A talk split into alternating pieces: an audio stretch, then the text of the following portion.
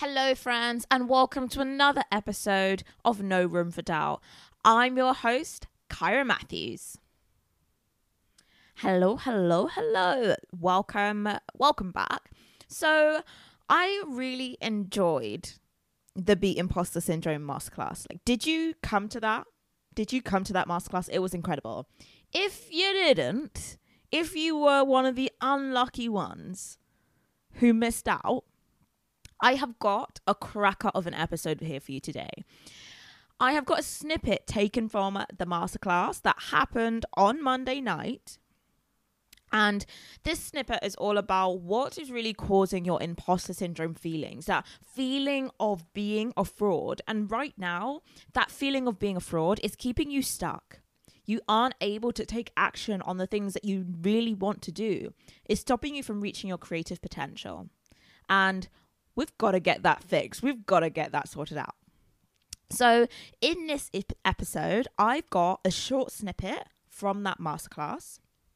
And if you want to check out the full masterclass, or if you just want to watch this with the slides, all you have to do is go to www.kyramatthews.com forward slash masterclass to be able to download the full masterclass and get the lowdown on how to beat your imposter syndrome.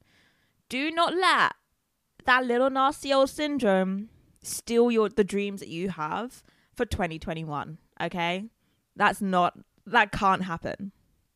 But I'm going to hand it over to masterclass version of me and I'll see you on the other side.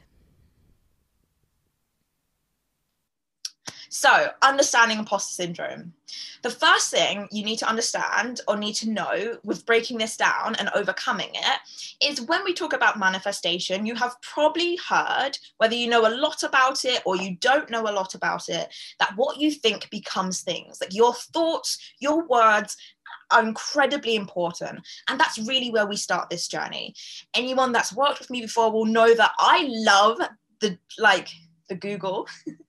the dictionary and Googling words, it's really important that we're really conscious of the words that we use and the things that we're saying and the things that we say to ourselves.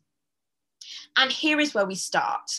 We're going to break down what the word, what you're actually saying about yourself when you say i'm suffering from imposter syndrome or talking about what imposter syndrome means to you. So when you google imposter words that come up are a trickster a con artist a cheat a fake a person who pretends to be someone else in order to deceive others and now we're just going to have a little fun with this because I'm almost pretty sure some of you I know quite well, some of you are new here. I'm quite sure that you haven't started your business because you want to intentionally deceive anyone.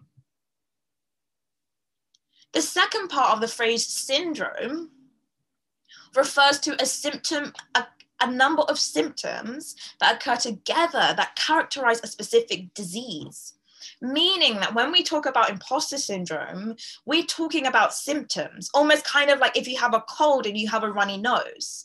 So it isn't our job to cure the feelings of unworthiness or the negative thoughts in your head. Our job is to go to the root cause, okay? If you get a cold, you don't start treating the runny nose. You start drinking King lemon tea. You go and have a sleep you start looking after your immune system because you know that that's how you're going to heal and that's how you're going to get better. The same thing with imposter syndrome. It's why things like bubble baths and like painting your nails, even though I love all that stuff, they don't cure the actual disease or the actual root cause problem that we have when we are suffering from imposter syndrome. So, we're going to get really fun. Let's talk metaphors. Is it easier to watch someone run a marathon or to run a marathon? It's always going to be easier to watch someone. It sounds a bit like a silly question. But the thing is, is that the way our brain works is that it works by storing and coding information in a series of images. You can think of your mind and how your subconscious works almost like a photo album. If you think of a family friend that you uh, really love, an image comes to your mind. If you think about what you did for your 15th birthday, an image will come to your mind. Now, there might be thoughts and emotions along with that image, but essentially, your brain is coding information through Im- information through images in your brain. So let's say I see someone running a marathon and it looks great. I have an image of what it would look like for me to run that marathon. But then I actually try and go and run that marathon.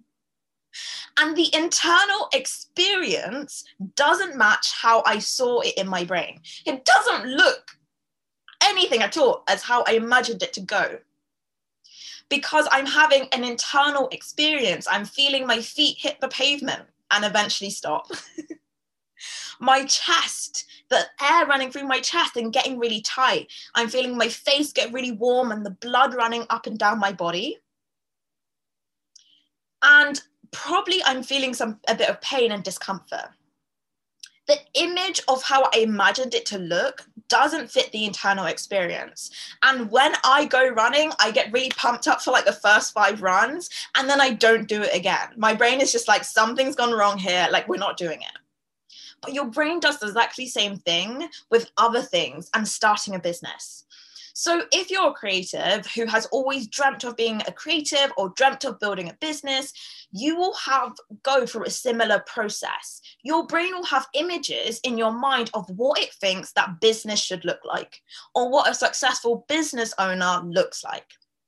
And you will get these images from that person who just had a sellout launch on Instagram You'll get these images from your parents if they had a successful or unsuccessful business. You'll maybe get these images from what society tells you is possible from creatives, what you've seen in the past, things that your friends have done, things you find on Pinterest. You get these images of about what a successful business should look like. And then you take a step forward in order to create that image that you have in your mind. But the only problem is the experience of actually running that business and going after that business doesn't at all match the mental picture that you had of it in your mind, okay? It doesn't look like those glossy Pinterest boards that you have. It feels very, very different. And when you started, and perhaps you imagined it to go like this, not that it won't, but that's how your brain coded that information. The internal experience that you're actually having inside looks or feels a little bit something like this. Okay. And what is actually happening is that your brain now has two images that are directly contradicting each other.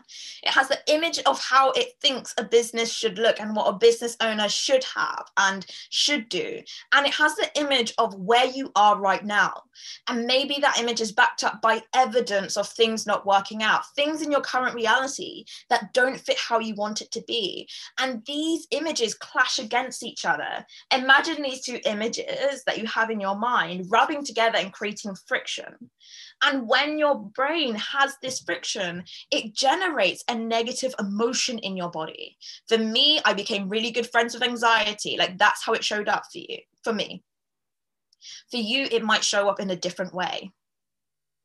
And because consciously, oh, sorry, consciously, you may believe that it should look like the scenario on the left so you, anytime your brain encounters any physical or emotional pain, it wants to create a story and it wants to understand why it's in pain so it can move you out of pain. Your body's only job is to keep you alive more than fulfilling your creative potential. Your body and your brain, it wants to keep you alive. So instead of questioning whether this image is correct and whether this image still works for you and whether where you got this image is reliable and credible, your brain won't question it, it will question you. It will begin to interrogate you. It will begin to dissect and question your validity. It will suggest that you are the imposter who doesn't belong here. And you start to have an identity crisis. So, if you loved that snippet and you've got your appetite whet, now you want to know more, all you have to do to download the full masterclass is go to www.kyramatthews forward slash masterclass. It's totally free. When you sign up to the newsletter, you get instant access. Instead of binging on Netflix, get a binge on this so you can make your 2021 everything that you dreamt 2020 would have been. I'll see you next week. Take care.